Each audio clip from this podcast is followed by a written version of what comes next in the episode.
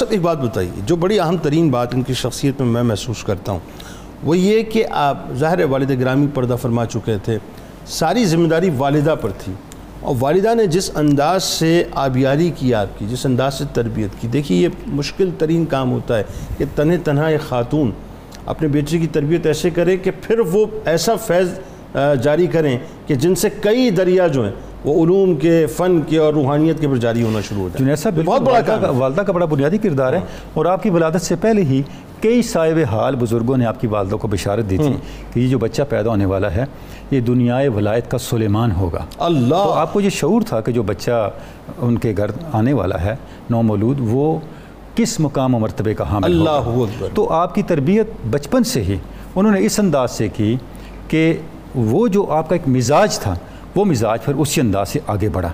آپ دیکھیں نا اکیس سال کی عمر میں تو آپ کو خلافت سے نوازا حضرت نور محمد خواجہ نور محمد مہاروی علیہ رحمان تو یہ کیا عمر ہے؟ صحیح۔ پندرہ سال کی عمر میں آپ نے بیعت کی۔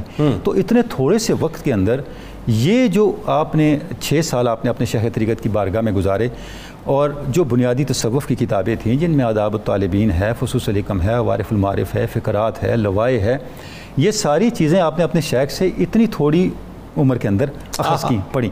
اللہ۔ اتنا کچھ جو جذب کیا ان کی شخصیت نے تو ظاہر ہے وہ ایک ابکریت کی شان کے حامل تھے۔ جن کو اللہ رب العزت نے غیر معمولی استعداد بھی عطا کی تھی اور والدہ کی نگاہ بھی تھی والدہ کی تربیت بھی تھی کہ والدہ نے آپ کو اس طرح تراشا اس طرح بنایا کہ یہ سارے حقائق و معرف اتنی تھوڑی عمر میں ابزاب کرنے اور لینے کے آپ کے اہل تھے۔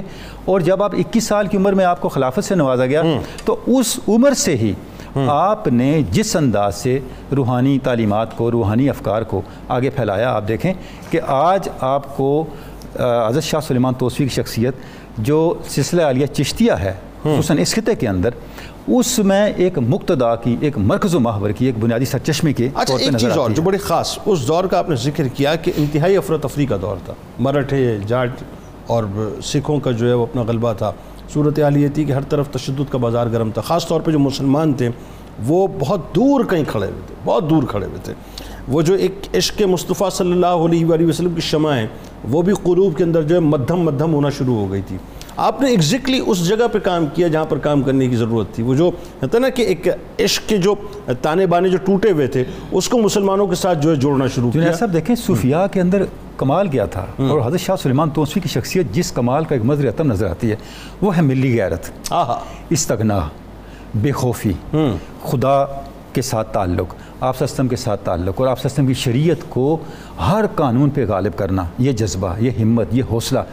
یہ وہ چیزیں تھیں جن کو حضرت شاہ سلیمان توسوی نے اپنے حال کے ساتھ اپنی کیفیات کے ساتھ اپنے وابستگان میں منتقل کیا۔ کہتے ہیں نا کہ سلسلہ چشتیہ کا سب سے مختصر ترین تعارف کیا ہے؟ ہاں۔ چشتی وہ ہے جو پتھر کی سل پہ ہاتھ رکھے تو وہ دل بن جائے۔ یہ کام خواجہ شاہ سلیمان توسی نے کر کے دکھایا۔ کر کے دکھایا۔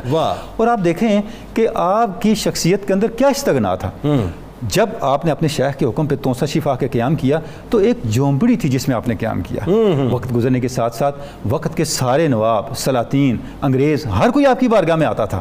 اور آپ کو جاگیریں پیش کرتے. اللہ فرماتے مجھے اس کی عادت نہیں ہے. اللہ تو کہتے آپ اپنے بیٹے گل محمد کے لیے لے لیں.